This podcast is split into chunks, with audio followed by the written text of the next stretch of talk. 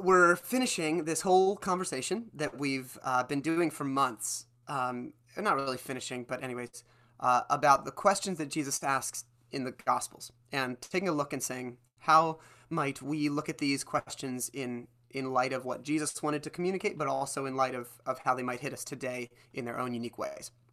So, um, this last one's kind of fun and interesting, uh, a little bit rhetorical, but not fully, um, and we'll we'll explain why in just a little bit. Um, but it starts with with a story uh, that my father-in-law told me not too long ago. Uh, so he's a motorcycle rider, a motorcyclist. He's a biker. Bethany's dad's a biker. Um, so, anyways, he he's always uh, enjoyed having motorcycles or riding motorcycles. Hasn't always had one, but for years he had a, a Yamaha, and then a couple years ago he finally got a Harley, which was a very exciting for him. Um, but but I I remember um, him telling us that that when he had his Yamaha, and he would be like at a stoplight, and there'd be like a guy on a Harley across the street. He just kind of like look and acknowledge, you know, like the norm. But when he got his Harley, like there's like a Harley wave. It's like it's like the left hand kind of goes goes down, you know, out with a couple fingers, you know, just as you're as you're driving by, you just kind of put it out. And apparently it's like a you know, it's it's the chopper wave. It's it's the the wave that acknowledges you're one of us. It's nice to see you here. Um, that's sort of a of a thing, right? And so so he said, you know, he said he never got that before before the uh, the Harley, um, but but it you know it was uh, nice to be one of them, right?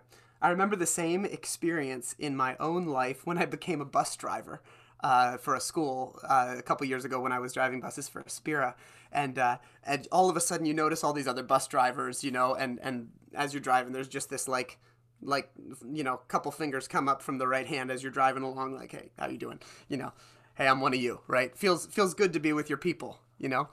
Um, this principle goes much beyond kind of the little the little moments of, uh, of of seeing someone with whom we have a connection, and there's certainly nothing nothing wrong with that. But Jesus wants to teach us about love and about how robust love is.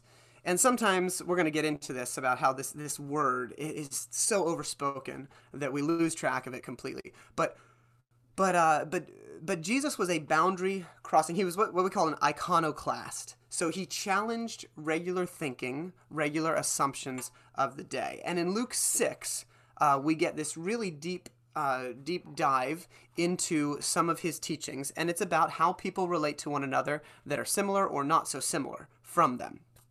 Okay, and so here's what's been happening. Up till this point in Luke 6, we're going to start in Luke 6:32 in just a second. But up until this point, um, it's kind of a summation. This is Luke's way of, in Matthew, we have the Sermon on the Mount, which is three chapters of just like packed full of kingdom of God teaching, what what it, what the calling of Jesus looks like in real life. Um, it's so we call it the Sermon on the Mount. In in the book of Luke, uh, it's often called the Sermon on the Plain because he's walking through these these grain fields and then he stops and, and he teaches. And it's a lot of the sum, the summaries of the same stuff or similar concepts. And so Jesus has been teaching them about what it looks like to be faithful and to live generously and um, and he, he gets into this point about about enemies and and begins to talk um, about what it looks like to relate to people who are either against you or highly different from you or all these things and you can just imagine this in the midst of this challenge to kind of love your enemies um, the calling is so high, and Jesus is unpacking what this upside down kingdom looks like and what radical love actually entails. And you can imagine in the midst of this, as he's telling the crowd, that he's probably getting some skeptical looks. He's probably getting some raised eyebrows, right? Of like, are you serious? Are you serious? What what you're what you're talking about? When when you're saying, you know, uh, blessed are you when people exclude and insult you and reject you because you're trying to follow me you know? Uh, rejoice because the your reward is great in heaven. Woe to those who are rich and and overly comfortable. Like are you serious about this? Like this this sounds this sounds really really hard to live out and and you can just imagine the question is jesus serious about all of this and so so what happens is luke in luke 6 right after Jesus has talked about um, love your enemies, do good to those who hate you, bless those who curse you, pray for those who mistreat you. He gives these examples. If someone turns one cheek, turn the other. or hits you on one cheek, turn the other. If they slap you, if someone takes your coat, don't withhold your shirt from them also. Now, there's all sorts of interesting context that I could go into about that and about how it actually is reclaiming human dignity, not just lying down and becoming a doormat for people. Um, but it's a it's this creative way to non-violently change the world. Not responding evil for evil is what Paul talks about later. So you get this whole picture and you can imagine some inquisitive looks. And then Jesus, it's it's almost like he wants to explain and double back on something. So here's what he says in Luke 6:32 to help explain what this is all about. And go ahead and Melanie, you can put this uh, this scripture up on the screen so that people can see it along with us as we as we just uh, hit it for just one moment. And here's what he says. He says, "Listen, if you love those who love you." So he's talking about how hard it is to love one's enemies, to love the others out there. If you love those who love you, what credit is that to you? Even sinners love those who love them. And if you do good to those who are good to you, what credit is that to you? Even sinners do that. And if you lend uh, to those from whom you expect repayment, what credit is that to you? Even sinners lend to sinners, expecting to be repaid in full. But love your enemies, do good to them, and lend to them without expecting to get anything back. Then your reward will be great, and you will be children of the Most High, because He is kind to the ungrateful and the wicked. Be merciful, just as your Father is merciful. So Jesus repeats these questions over and over and over. You can you can take the scripture down. Thanks, Melanie. Um, Jesus repeats these three questions, and they're really kind of synonymous. They're they're parallel questions. They don't really hit at something different. He just pulls out. The first one is, "If you love those who love you, what credit is that?" The second one is if you do good to those who do good to you. So he's he's keeping making sure that you can't turn love into like a feeling, right? He's like if you do good to those who just do do good to you. What credit is that? You know, what what benefit? What what special thing? And so and so he keeps going and the real question, the point of these questions that he keeps repeating. What's the big question underneath all of it for us today? And, and the big question that we that we sit with when we look at a passage like this is how does being a Jesus follower set us apart from just nice expected behavior?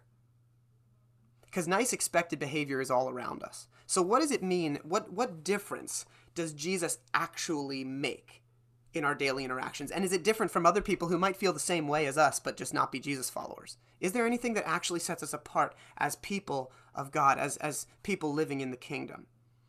Um, in a story like this, in a teaching like this, Jesus is attempting to hammer home a central point, and that is if you are living in the kingdom, your love will go beyond basic decency, right? It'll be above that. It'll be above basic tribalism. And that will be different than most of the rest of the world functions. Um, it, it's going to be eyebrow raising love as people are listening to this story and being like, yo, Jesus, are you serious?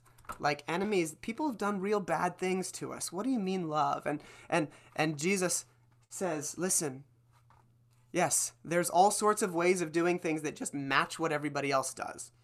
But if you want to follow me, you're going to have to take additional steps it's hard. Now, interesting here, um, the actual word that's used for um, credit. If you love those who love you, what credit is that? It, he repeats this word three times. If if uh, you do good to those who do good to you, what credit is that? And if you lend to those who you expect repayment from, what credit is that? The word there is charis, the Greek word, which means grace. So so literally, Jesus Jesus is saying, what grace is that to you? Like how how is that living in grace? There's this understanding of saying that if you if you truly understand what god has done for you the experience of grace will be so great that you will be living in that grace. You'll be changed by that grace. And so therefore when you treat other people in however you treat them we expect that that grace is going to spill out from you. So so you can't just do this kind of on your own power. Obedience for the hard stuff of discipleship requires a work of grace in us and a work of grace from us. Okay?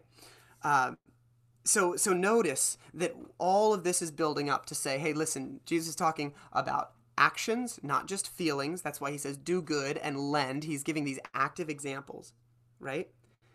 And and that love that is not sacrificial is nothing really noteworthy. Nothing inherently Christ-like. Okay? So so the difference is then that we are asking ourselves is what difference does Jesus make in our interactions with the toughest people to love? All right? And so so what we're uh, what we're being challenged by this morning is um, is Jesus saying is Jesus saying, listen, the calling, what did I, what did I do with my, there's my marker. The calling is to go beyond the law of reciprocation. See if I spell it right there. Yeah. Okay, so here's what the law of reciprocation says. The law of reciprocation, and I'm sure you're familiar with it, um, even if you don't know it by name. The law of reciprocation says that I am justified in my behavior as long as it toward you, as long as it matches your behavior toward me. Right? So the law of reciprocation, I am justified in my behavior toward you as long as it matches your behavior toward me, right? And so So if you say something nasty about me, I am justified in saying something nasty about you.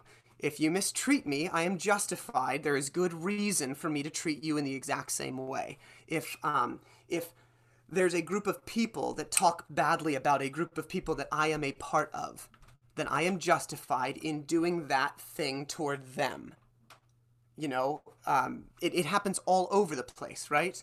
Like, it's okay for I, I use my example because I'm a big Eagles fan for football. You know, it's okay for Eagles fans to to hate Cowboys fans because we know Cowboys fans hate us, right? So it's justified. It's been like that forever and for always. And this is literally played out by countries and by people groups for generations and centuries.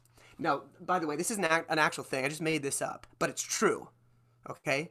So I don't know if there's actually a name of anything called the law of reciprocation, but it's a real thing in our lives. Just think about it. Think about how much more justified you feel if you know that someone's behavior toward you has been not great, and so therefore your behavior toward them, you don't feel a lot of guilt about doing the same thing. Well, they yelled at me first. They started it.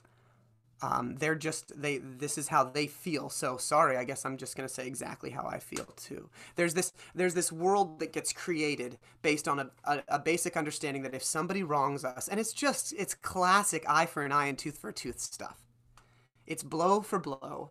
This is the way the world works, and we justify it all the time. In little ways, even in our thinking, we justify it. So, what I want to do is I want to encourage you in some real simple ways to embrace three truths today. Okay? That will help us move beyond the law of, of, of reciprocation. Okay? Help us move beyond this and into a more Christ like love. Um, and uh, I am going to trust that my wife is listening right now upstairs and that she can find the Eugene Peterson book that is probably sitting somewhere in the living room and uh, send a little offspring to deliver that to me down here because I'd On like it. to use a quote from it. Thanks. okay, so um, so here's here's what's going on, um, and I want someone, Melanie or somebody, can type can type these truths um, in the chat box so that you have them to to rely on. Um, but the first truth to embrace is quite simple. Thank you, baby doll. Thanks. Thanks. Um, so the first truth to embrace is really simple, and it's this it's okay to admit people are hard to love. Okay? So if we want to move in to, to moving beyond loving the people that love us easily, and just living this basic reciprocity with our whole lives, if we want to move into agape, self sacrificing love, then the first truth to embrace is that it's okay to admit that people are hard to love. The real work of love is very difficult. When we act like it's not, we're not understanding love really well at all. Um, you know, we, we settle for this kind of costless love that's really easy to embrace much of you grew up in the church and you grew up in, in fairly traditional churches that sang some of the classic hymns. And one of those classic hymns goes, Amazing love, how can it be that thou, my God, would die for me? Right? It's this reflection of the amazing self sacrificial love Um, and and we love that. We we receive it. And then jesus tells us that that same love is what ought to characterize our outward posture toward the whole world. And and in often in the contemporary western church what we do is we've kind of adapted the chorus in our own way. And we and, and we go like convenient love is so easy. I'll love my neighbor when it works for me, right? This is kind of what we do. And so when it's convenient for us, when it's convenient for us, we love well. But when we're hurt or when we don't see it toward us, then we just kind of refuse. But we're justified because they're doing the same thing. And Jesus says, What grace is that? How is that grace?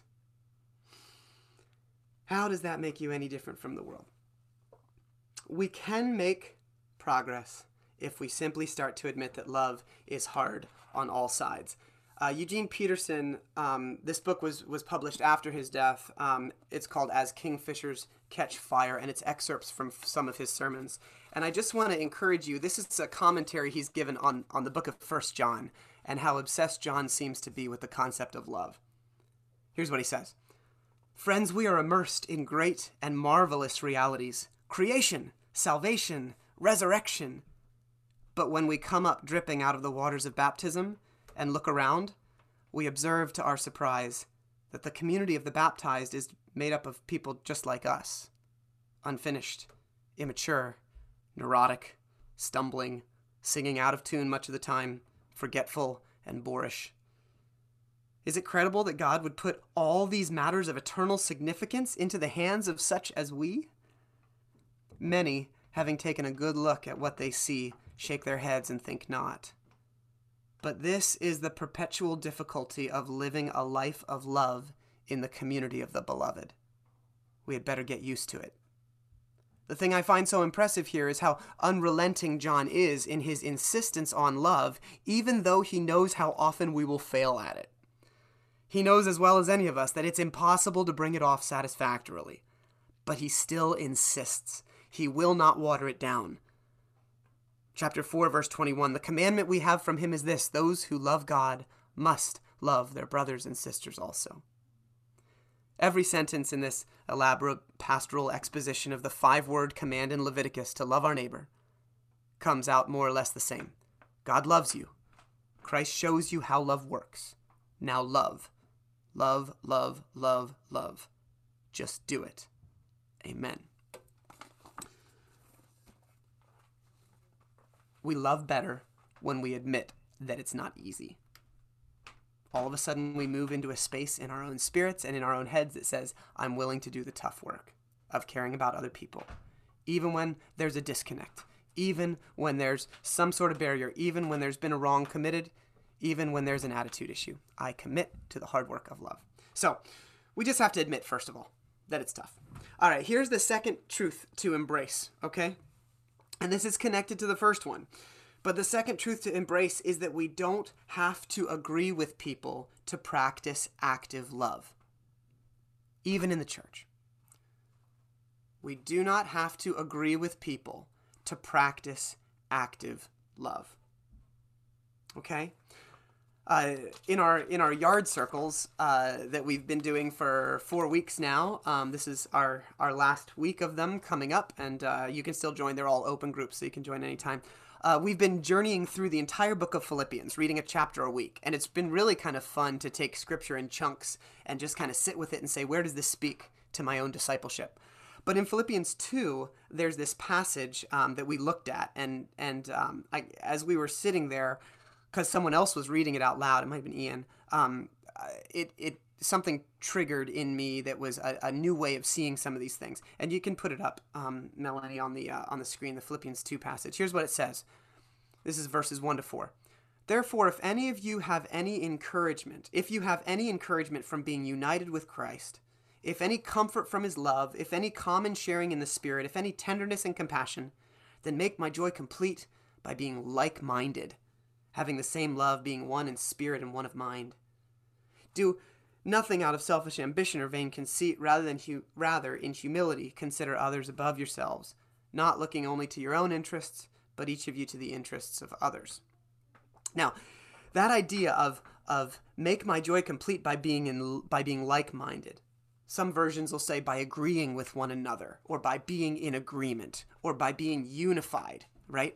Often we think that the only way that that can happen is by getting the the agreement to take place, okay? Uh, on whatever issue it is that we might feel that there's a disconnect, all right? But if you look closely, what Paul is asking them to commit to is about the character in which they have those conversations. Instead of saying agree on every issue, what he's saying is make my joy complete by having the same love and not being selfish and not living in conceit, but in humility practicing all of this stuff. That's how we make, or that's how the church would make Paul's joy complete right? So the deepest form of agreement and like mindedness is about the posture that we hold of being unselfish and other oriented in the world, and specifically among the church with each other. Okay? That's the primary thing that Paul is asking them to agree on. Later on, he does talk about the issues, but interestingly, he, he doesn't even bring up the specific issues sometimes. But he, he asks them to learn how to work it out, and he talks about the character by which they do that. Hmm. the issues, I believe, are secondary to the heart and character of Jesus that is displayed as we work out difficult challenges. And then later, he, he talks about this in, in Philippians 2, um, or just a, a few verses later. He says, Do nothing without grumbling or arguing, so that you might become blameless and pure children of God, without fault, in a warped and crooked generation. Then you will shine among them like stars in the sky as you hold firmly to the word of life.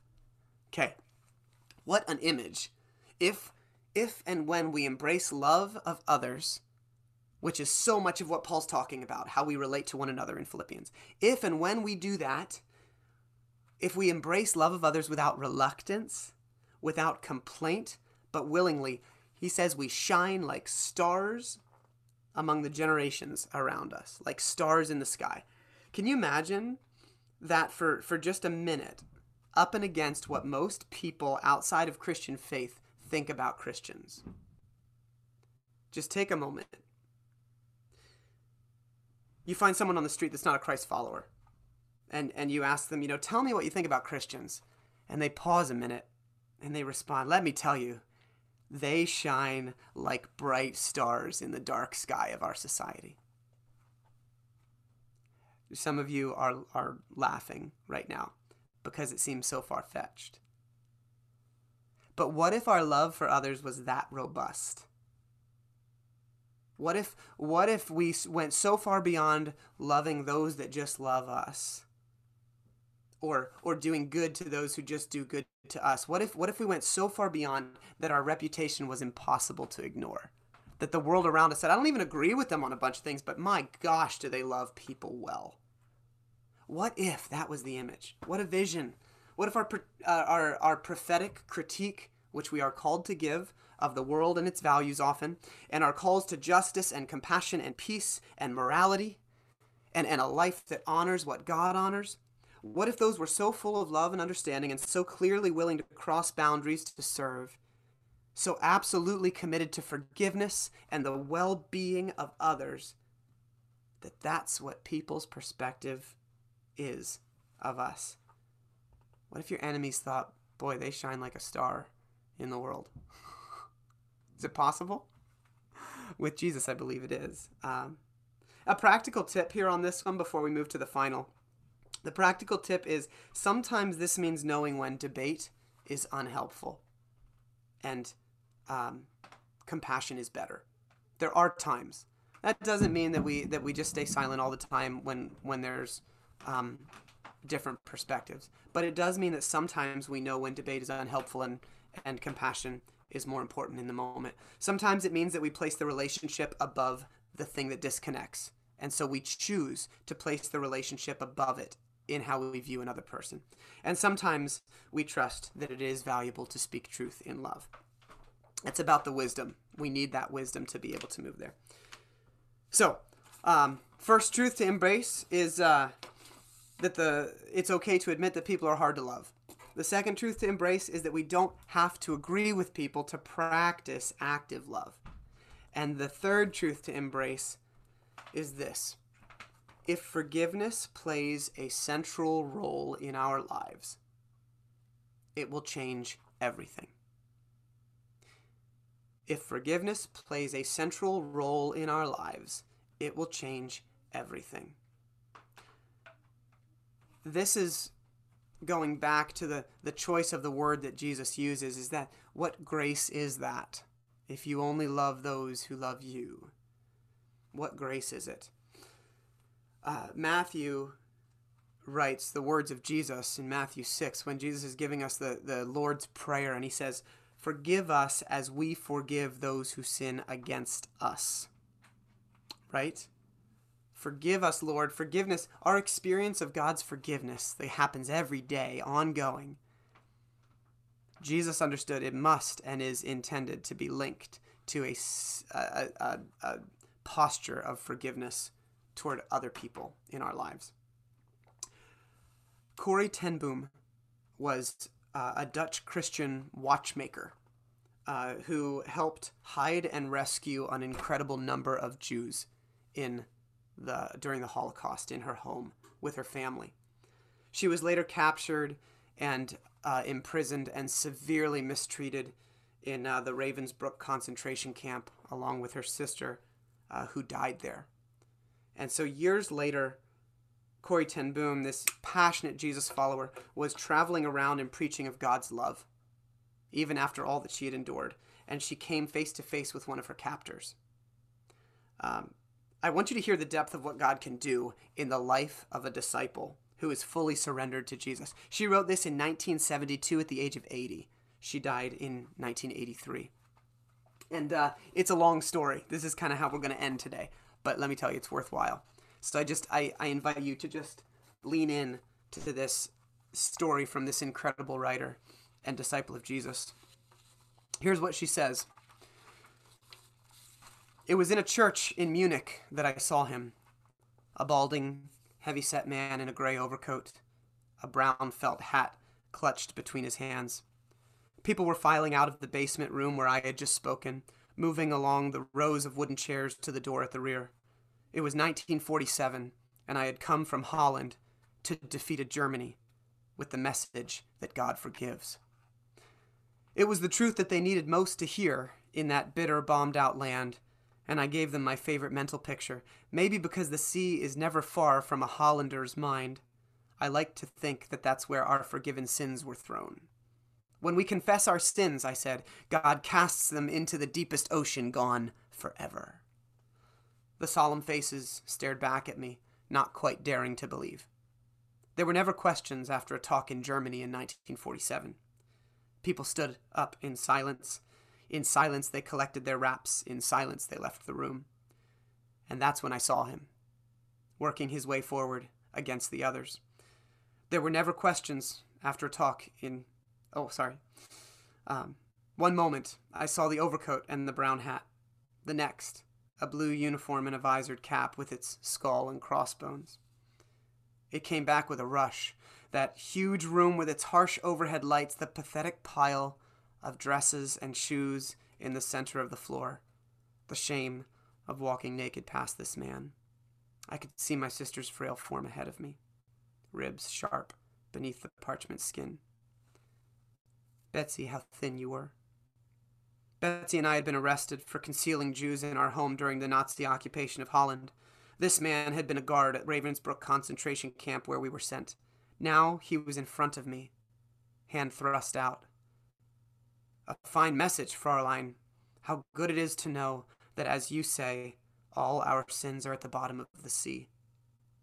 And I, who had spoken so glibly about forgiveness, fumbled in my pocketbook rather than take that hand. He would not remember me, of course. How could he remember one prisoner among thousands of women? But I remembered him, and the leather crop swinging from his belt. It was the first time since my release that I had been face to face with one of my captors, and my blood seemed to freeze. You mentioned Ravensbrück in your talk, he was saying. I was a guard there. No, he did not remember me. But since that time, he went on, I've become a Christian. I know that God has forgiven me for the cruel things I did there, but I would like to hear it from your lips as well. Fraulein, again the hand came out. Will you forgive me? And I stood there, I whose sins had every day to be forgiven, and could not. Betsie had died in that place. Could he erase her slow, terrible death simply for the asking? It could not have been many seconds that he stood there, hand held out, but to me it seemed like hours as I wrestled with the most difficult thing I had ever had to do. For I had to do it. I knew that. The message that God forgives has a prior condition that we forgive those who have injured us. If you do not forgive men their trespasses, Jesus says, neither will your Father in heaven forgive your trespasses. I knew it not only as a command of God, but as a daily experience. Since the end of the war, I had a home in Holland for victims of Nazi brutality. Those who were able to forgive their former enemies were also able to return to the outside world and rebuild their lives, no matter what the physical scars. Those who nursed their bitterness remained invalids. It was as simple and horrible as that. And still I stood there with the coldness clutching my heart. But forgiveness is not an emotion. I knew that too. Forgiveness is an act of the will, and the will can function regardless of the temperature of the heart. Jesus, help me, I prayed silently. I can lift my hand. I can do that much. You supply the feeling. And so, woodenly, mechanically, I thrust my hand into the one stretched out to me and as I did, an incredible thing took place. The current started in my shoulder, raced down my arm, sprang into our joined hands. And this healing warmth seemed to flood my whole being, bringing tears to my eyes. I forgive you, brother, I cried, with all my heart. For a long moment, we grasped each other's hands, the former guard and the former prisoner.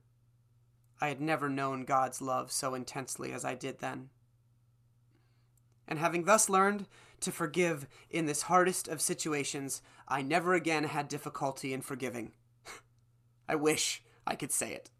I wish I could say that the merciful and charitable thoughts just naturally flowed from me from then on, but they didn't. Here's one thing I've learned at 80 years of age it's that I can't store up good feelings and behavior, but only draw on them fresh from God each day. Maybe I'm glad it's that way for every time I go to him, he teaches me something else. I recall the time 15 years ago when some Christian friends whom I loved and trusted did something which hurt me. You would have thought that having forgiven a Nazi guard, this would have been child's play. It wasn't. For weeks, I seethed inside. But at last, I asked God to work his miracle in me, and again, it happened. First, the cold blooded decision, then the flood of joy and peace. I had forgiven my friends. I was restored to my Father. Then why was I suddenly awake in the middle of the night, hashing over the whole affair again? My friends, I thought, people I loved. If it had been strangers, I wouldn't have minded so. I sat up and switched on the light. Father, I thought it was all forgiven. Please help me do it. But the next night I woke up again. They talked so sweetly, too, never a hint of what they were planning. Father, I cried in alarm, help me. His help came in the form of a kindly Lutheran pastor to whom I confessed my failure after two sleepless weeks. Up in that church tower, he said, nodding in the window, is a bell which is rung by pulling on a rope. But you know what? After the sexton lets go of that rope, the bell keeps on swinging. First ding, then dong, slower and slower, until a final dong, and it stops. I believe the same is true of forgiveness. When we forgive someone, we take our hand off the rope. But if we've been tugging at our grievances for a long time, we mustn't be surprised if the old angry thoughts keep coming for a while. They're just the ding dongs of the old bell slowing down. And so it proved to be. There were midnight reverberations for a couple of dings when the subject came up in my conversation, but the force, which was my willingness in the matter, had gone out of them. They came less and less, and at last stopped altogether. And so I discovered another secret of forgiveness that we can trust God not only above our emotions, but also above our thoughts. And still, he had more to teach me, even in this single episode. Because many years later, in 1970, an American with whom I had shared the ding dong principle came to visit me in Holland and met the people involved. Aren't those the friends who let you down? he asked as he left my apartment. Yes, I said a little smugly. You can see, it's all forgiven. By you, yes, he said. But what about them? Have they accepted your forgiveness? There's nothing to forgive, they say. They deny it ever happened. But I can prove it. I went eagerly to my desk. I have it in black and white. I saved all their letters, and I can show you where Corrie. My friend slipped his arm through mine and gently closed the drawer. Aren't you the one whose sins are at the bottom of the sea? And are the sins of your friends etched in black and white? For an anguishing moment, I could not find my voice. Lord Jesus, I whispered at last, who takes all my sins away, forgive me for preserving all these years the evidence against others. Give me grace to burn all the blacks and whites as a sweet smelling sacrifice to your glory. I did not go to sleep that night until I had gone through my desk and pulled out those letters, curling now with age, and fed them all into my little coal burning grate. As the flames leaped and glowed, so did my heart. Forgive us our trespasses, Jesus taught us to pray, as we forgive those who trespass against us. In the ashes of those letters, I was seeing yet another facet of his mercy. What more would he teach me about forgiveness in the days ahead? I didn't know, but tonight's was good news enough. Note the witness of a story like that. That's the difference that Jesus makes. Note the internal transformation and freedom that Corrie ten Boom experienced. That's the difference that Jesus makes. She is our ancestry. That kind of love, that's our legacy. It's so hard, but grace is what opens the door. If it can happen in a circumstance like that, and we can't demand that of others, of even ourselves, but we can open ourselves up to Jesus in a way that makes that sort of forgiveness possible. If it can happen like that, it can happen with us. Love can extend further than you could ever believe because it's not yours, it's Christ's love that compels us. So let's together trust Jesus to help us obey this passage. Let's continue the path beyond tribalism, beyond contempt, beyond rationalization of unkindness, beyond the law of reciprocation. Let's keep it this simple. Let's be merciful just as our Father is merciful. I know it's hard, but that's what we do. We do hard things. Amen.